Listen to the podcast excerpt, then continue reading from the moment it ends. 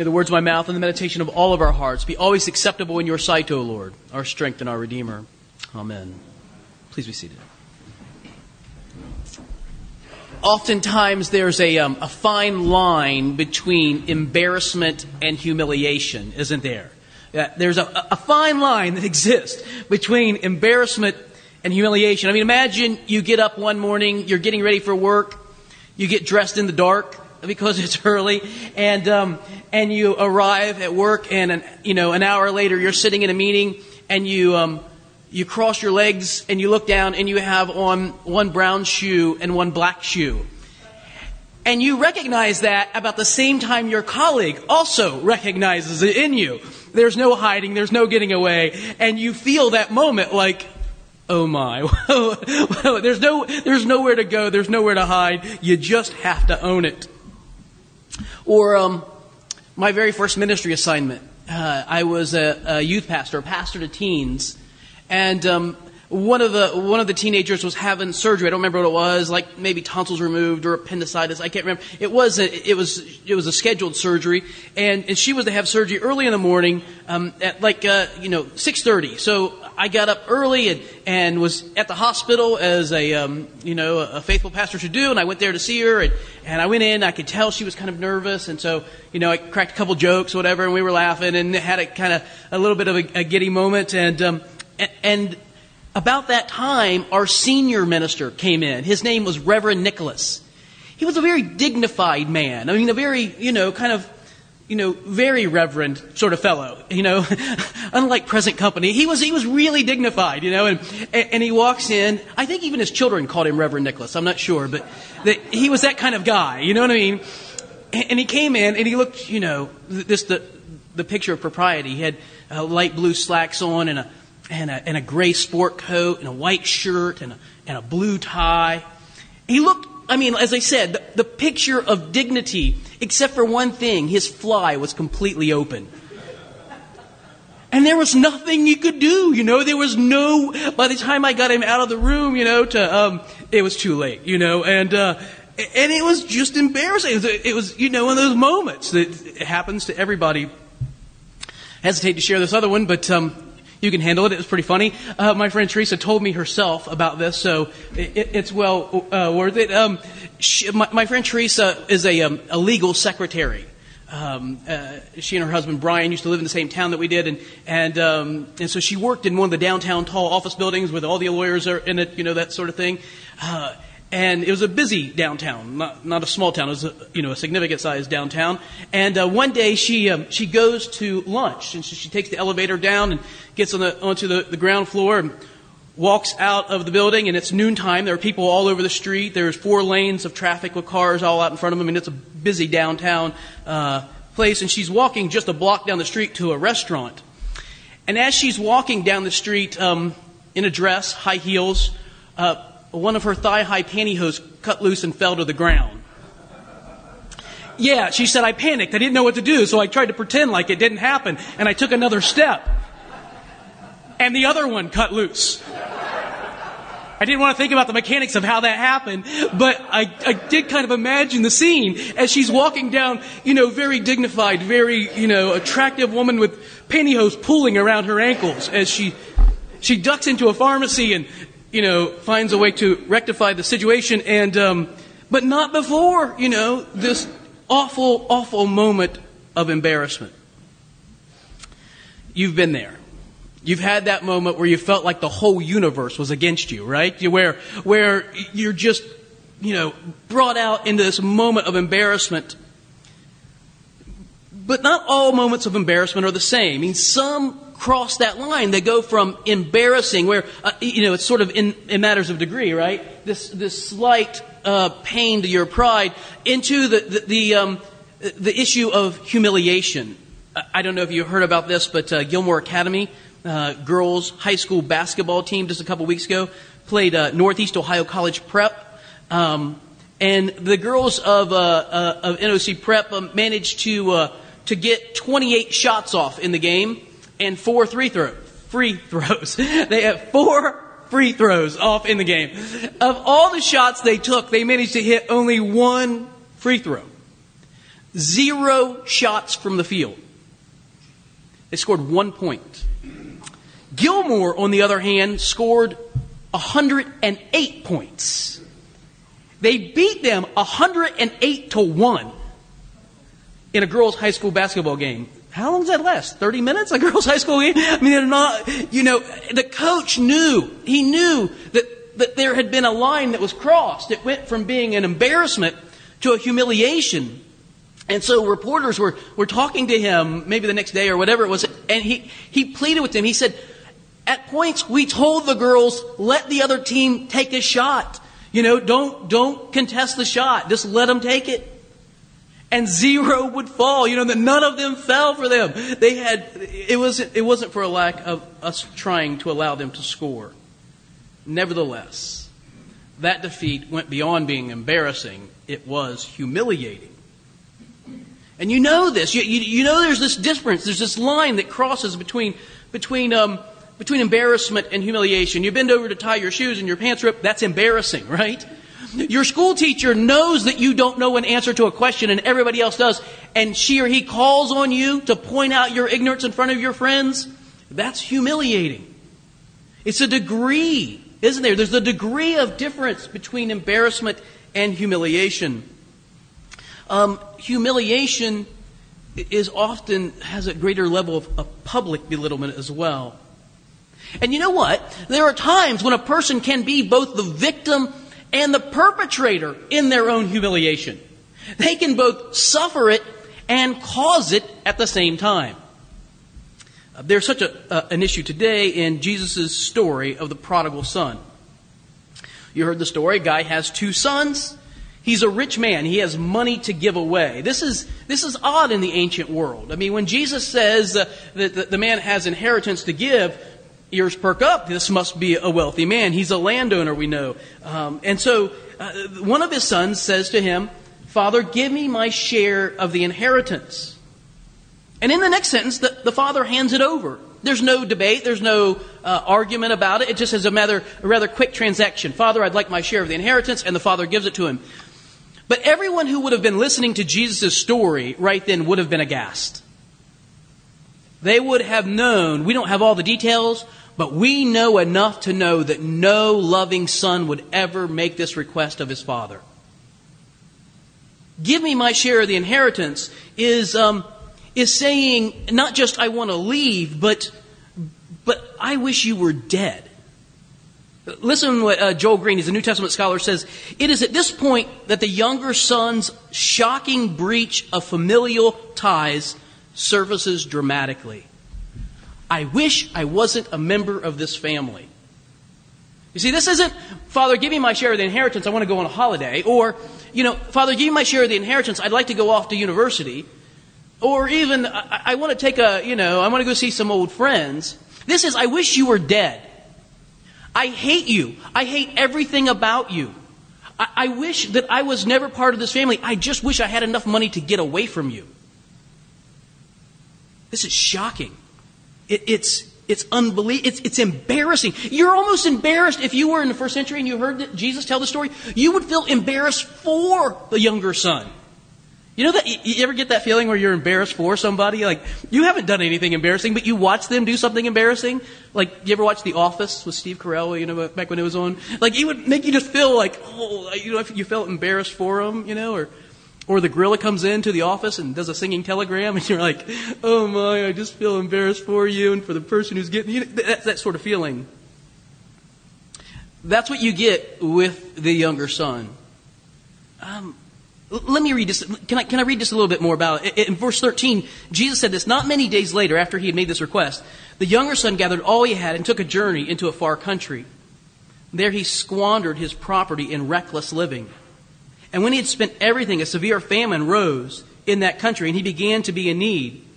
So he went and hired himself out to one of the citizens of that country who sent him into his field to feed the pigs. If you were a conservative Jew, listening to this story, there would be like all sorts of cringe-worthy moments at what Jesus just said. The man moves to, the younger son moves to a faraway country. Jews wanted to live in the land. I mean, they still want to live in the land, right? To take your, your wealth and to move away into a faraway country means to leave your family, your faith community, uh, the, the gift that God had given you, and to go live with pagans. Nobody would have thought this was a good idea. Everybody would have thought, this is a horrible person. He's an awful person. And how did he spend his money? Reckless living. Did you hear what his older brother said later on? This son of yours spent your money on prostitutes? This is what reckless living is like, right? He spent all of his money on reckless living, so much so that he went to work feeding the pigs. If you have an Orthodox Jewish friend, please do not offer them a bacon sandwich, okay? BLTs are not on the diet, alright? Don't say we're having pork tenderloin, come over tomorrow night. They will not be impressed with you. Jews do not have anything to do with pork. It's a, it's a, a, an unclean meat. And here you have this boy feeding the pigs, wanting to eat pig food. It's beyond embarrassing. It's humiliating. But who else suffers in this humiliation? Just the boy? Or is it just a case where we're worried about him, where we're saying, huh, you know, you're, you're embarrassing, you're humiliating yourself, you're awful. It's not just him, is it? It's the family. The family suffers too when the son does this. You've known the family whose, whose child you know, had a severe drug problem, um, who uh, became, you know, a, worker in an unsavory field, uh, who who went out and did some pretty uh, awful thing, who who cheered for the University of Michigan. You know, kids who do kind of crazy bad things, right? And it embarrasses the whole family. Everybody kind of suffers at that. And this is what's happening with this kid. He's he's He's embarrassed, he's humiliated his father and his brother, his neighborhood, everything. But as luck would have it, as luck would have it, he spent all his money and a famine came along and he had nowhere to work. And so he decides, I'm going to go home, ask for a job. You know, I know I won't get my old room back. I know I can't sit at the family dinner table anymore. I, I, I can't go back to that.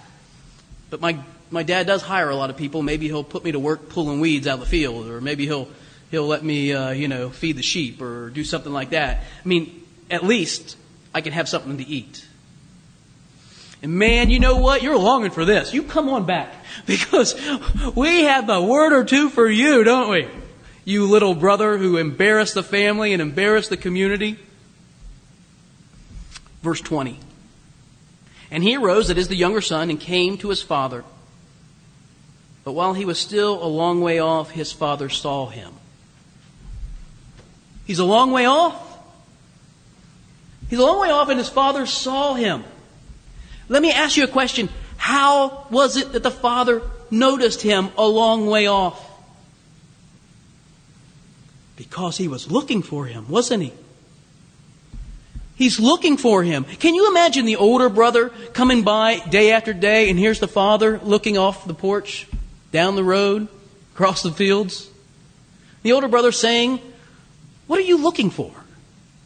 Not that embarrassing son of yours, is it? What are you looking for? Why are you looking for him?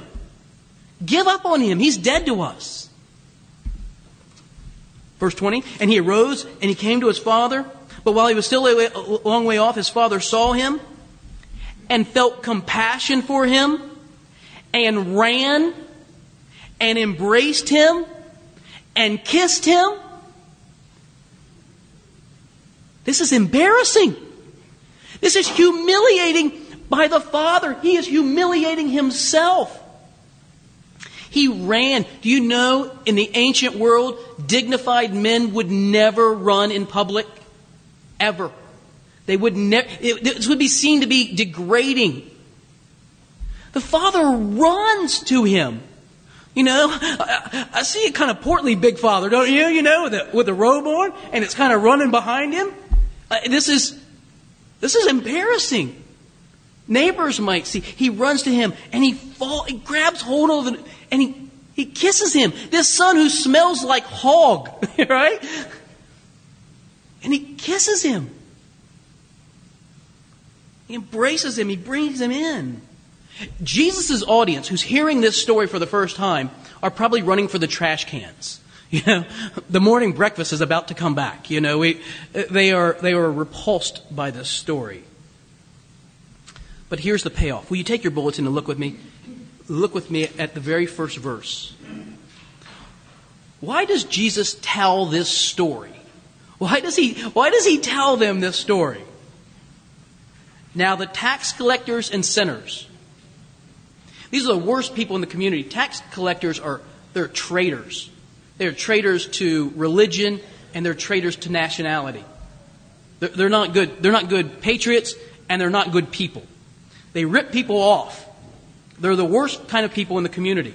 The tax collectors and then the sinners. That basically covers everybody who won't live as a, as a religious, uh, observant person.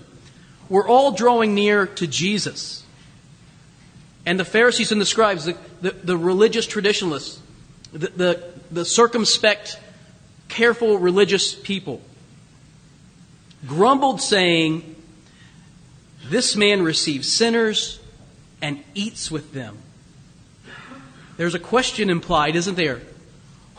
Why in the world are you hanging out with these people? Jesus, if you're any kind of religious person, why in the world would you spend your time with these people? These are the worst people in the community. They're the worst people in the world. Why, in the name of God, literally, would you spend your time with them? It's humiliating. It's degrading. It's impious. The answer? Because God loves them. Why would I spend time with them? Because God values them. Why would I endure the humiliation of being identified with them? Because God loves them. Application, really easy on this one, isn't it? Let me give you three. You could probably do a dozen, but at least three. The first one is this. No matter what a person has done, no matter how far they've gone, no matter how rebellious they've been in their life, God still loves them. He cares about us. No matter how far we've gone, we've never gone too far. That God's love doesn't pursue us. Great old hymn written by a, a, an Anglican in the 18th century. Oh, for a thousand tongues to sing. My great Redeemer's praise, the glories of my God and King, the triumphs of His grace. The fourth verse, or at least one, it's really a 17 verse song hymn, but one of the verses goes like this He breaks the power of canceled sin, talking about Jesus. He sets the prisoner free his blood can make the foulest clean. The foulest person clean. How do you know that, Charles Wesley? His blood availed for me. Wesley's saying, I don't care how bad you've been, I was the worst. And if he can do it for me, he can do it for you. This is good news, isn't it? That no one has ever gone so far, but that God's love and, um, and grace can reach him. Second thing, if you or I are followers of Jesus, we have to embrace the pattern of Jesus. Right? If we are going to be followers of Jesus, we have to embrace the pattern of Jesus. Which means that we should not be afraid to associate with any person. No matter how humiliating it might be to other people. No matter how they might look at us and think that it's embarrassing that we would be found with them. Why? Because God loves them. Period. If we're going to follow Jesus, we're going to live like Jesus. Third thing. Not only does God's love forgive, it restores, doesn't it? It doesn't just forgive, it doesn't just cancel the debt. Okay, you're off the debt. It, it, it gives gracious abundance. Stick a ring on his finger, put a robe on his back, sandals on his feet. Let's have a party. Kill the fatted calf. Let's have a celebration. Call the neighbors. It's time to party and celebrate. This son of mine was dead and he's alive again. You know, we, we've all had moments of embarrassment. Hopefully, when you've had those times, you look back at them, maybe you can even laugh at yourself a little bit. Take yourself a little less seriously, you know. all right, yeah, I was a goofball. Um, you know, you sort of do that, right? Um, And maybe sometimes, sometimes we've gone beyond embarrassment to humiliation, where we felt humiliated. We know what that feels like too. I want you to think about something. What kind of person would willingly humiliate himself for the sake of someone else? What kind of person would give up his dignity for the sake of another? What kind of person would be willing to be stripped naked in public and nailed to a cross for the sake of someone else? Where people would walk by and laugh and mock and spit at him, and all of his dignity be stripped away. Who would do that for the sake of someone else? Someone who loves you more than you could ever possibly imagine. In the name of the Father, and the Son, and the Holy Spirit. Please stand as we confess our faith in the words of the Nicene Creed.